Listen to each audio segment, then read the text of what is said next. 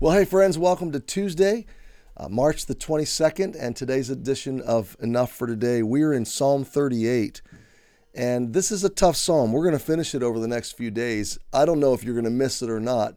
I know that's probably uh, not the best thing to say. It is the Word of God, but this is a hard psalm. This is a heavy psalm.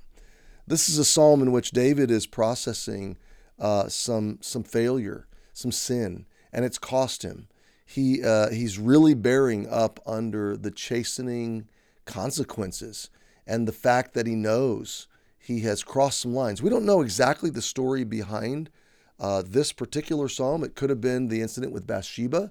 It could have been the murder of Uriah. It could have been uh, the breaking apart of, of later in his, his life, deal, not dealing with his kids' sins and not reconciling with his son. It could have been uh, other issues that we don't know about. David was not a perfect man. He was a man after God's heart, but he was a, a sinful man.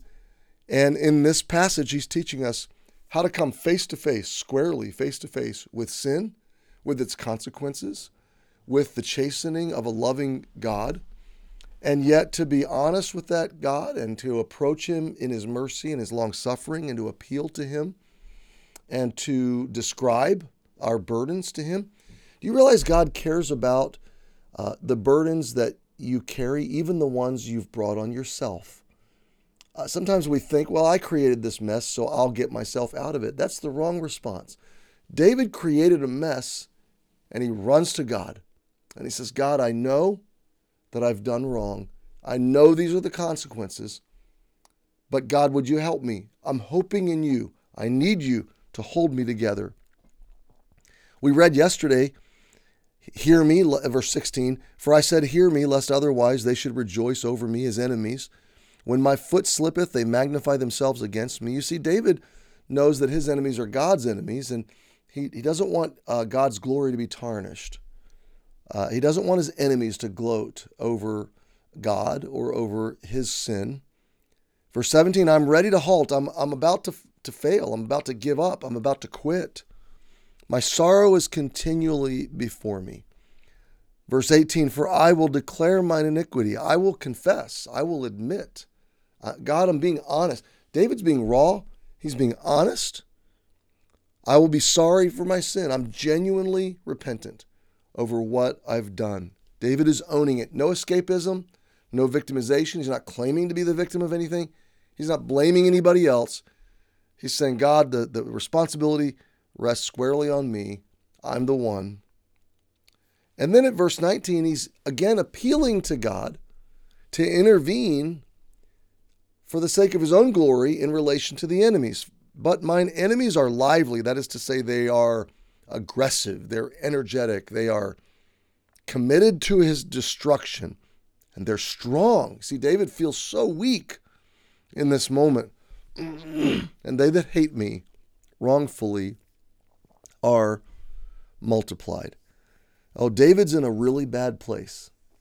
Uh, he's in a dark place, and and he is continually rehearsing through this psalm his heart to God, his experiences to God, his failures, and he's pleading to God to intervene.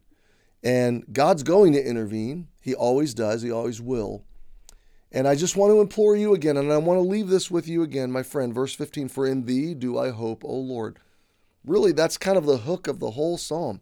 Everything else is David processing his sin, the chastening, the consequences, the experiences, all of it that's affected him in every area of his life.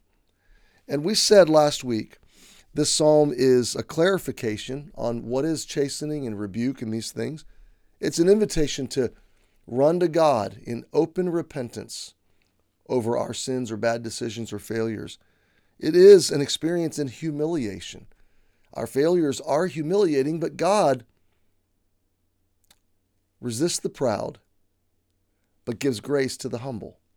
God responds so favorably to a contrite heart, to a heart that owns its need for God, its need for forgiveness, its need for mercy.